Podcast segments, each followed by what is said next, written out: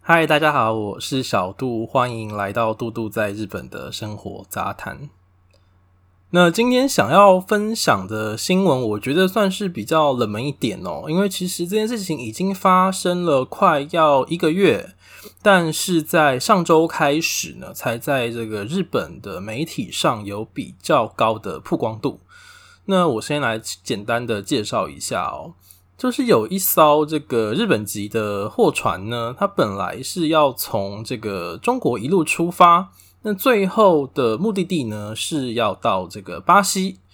但是却在中途经过摩里西斯的时候呢，不小心触礁哦，而船内呢，因为里面有大量的重油，而这些重油呢也流出。也使得目前摩里西斯的这个海岸呢，遭受了重大的污染，还有很多的影响哦。那首先可能要先跟大家介绍一下这个摩里西斯，因为我想可能很多人，包括我都不太确定说这个国家到底在哪里。那这个摩里西斯呢，是一个坐落在这个印度洋上，然后它是在非洲的附近的一个群岛国。那它的面积呢，并没有到非常的大，大约就是香港的两倍，台北的八倍左右。那可以看得出来，它的面积并不是这么的宽广。那它在这个独立之前呢，就跟非洲很多国家是一样的命运哦，就被非常多的国家，比如说荷兰啊、法国啊，或是英国啊，这就是各种国家都来占领啊，还有移民哦。那它最后呢，是在一九六八年的时候独立了。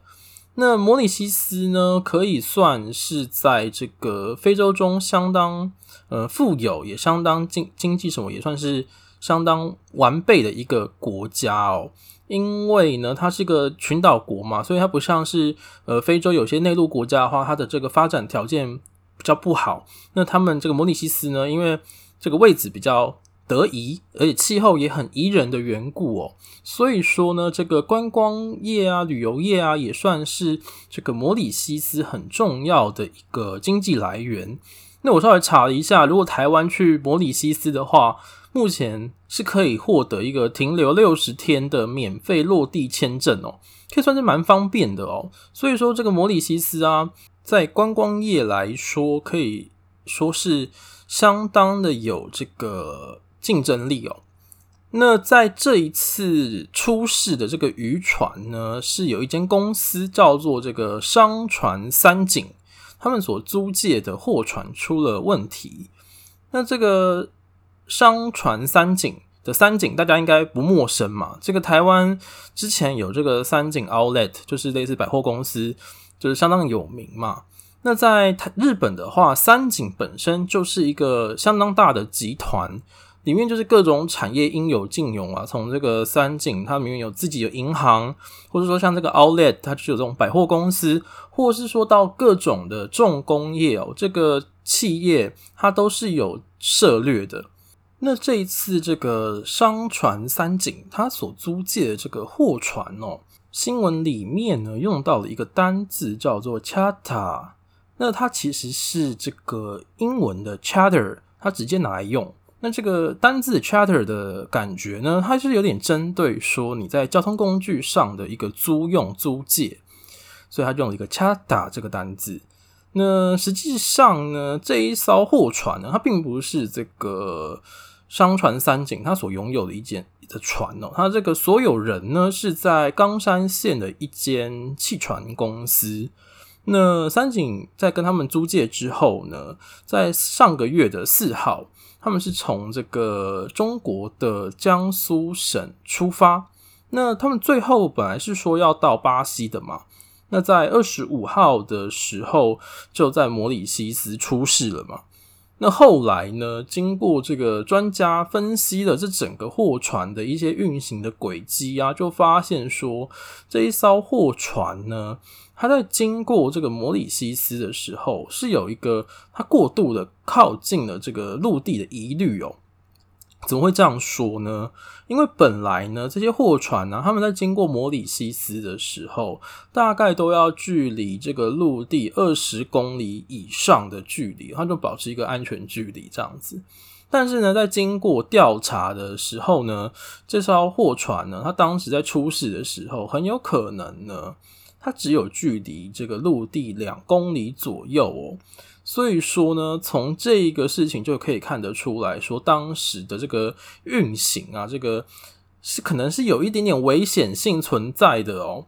所以呢，这个摩里西斯当地的警察呢，也在昨天呐、啊，就以这个他威胁到了这个航海安全之疑虑，他就把两名这个印度籍的船长逮捕了哦。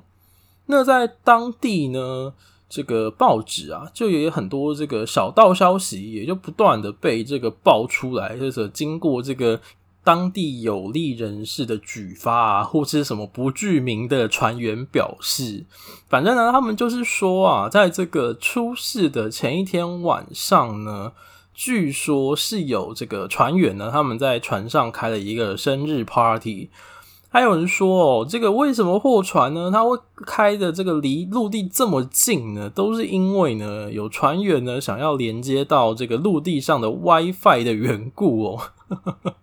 这个还蛮有趣的哦。那但是经过这个调查呢，有派对这件事情呢，似乎是一个事实哦。但是到底什么时候举办的？是不是在出事的前一天呢？还不确定啊。那至于这个想要连陆地上的 WiFi 呢，这个部分是不是被否定了哦？因为目前这个，如果说你这些行运行的船只哦，想要连网络啊或者是什么，其实是有其他的方法，不一定说你要连陆地上的 WiFi。这个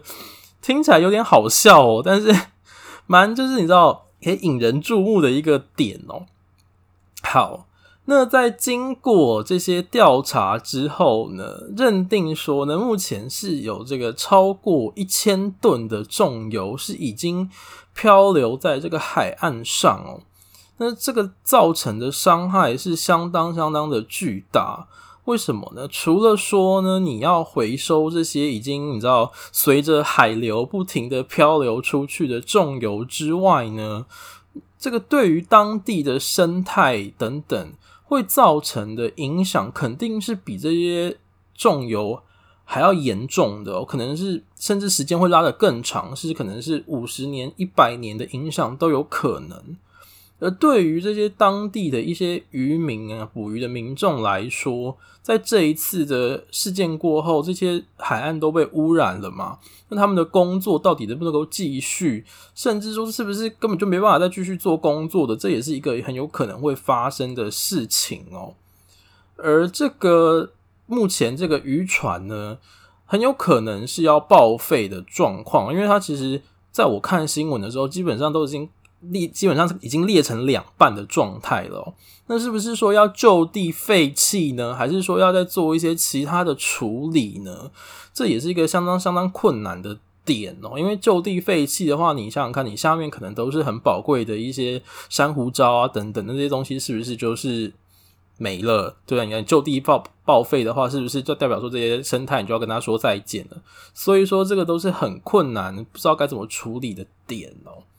那在当地的民众呢，也举就是开始一些非常非常多的呃保护生态的活动，比如说他们就会搜集一些自己的毛发、自己的头发或者动物的毛发来做这个吸收这些重油的举动哦。那目前日本方呢，他们也派出了一些这。针对这个重油污染的问题，较有经验的一些小组哦，像就是要去当地呢做一个援助救援的动作。那目前呢这一件事情的赔偿呢，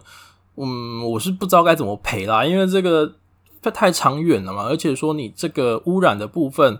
它是一个我觉得是个很无形的东西哦，你根本就看不出来它到底要怎么样去计算这个损失的部分。那这个的话，可能还要再看后续的这个摩里西斯他们政府的方面会怎样提出一个要求哦。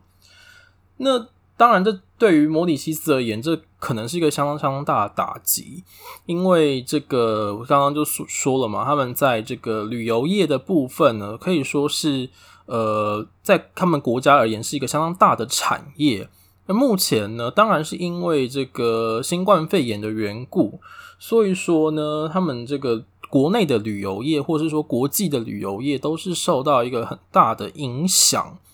那在这一次的这个重油污染之后呢，还会在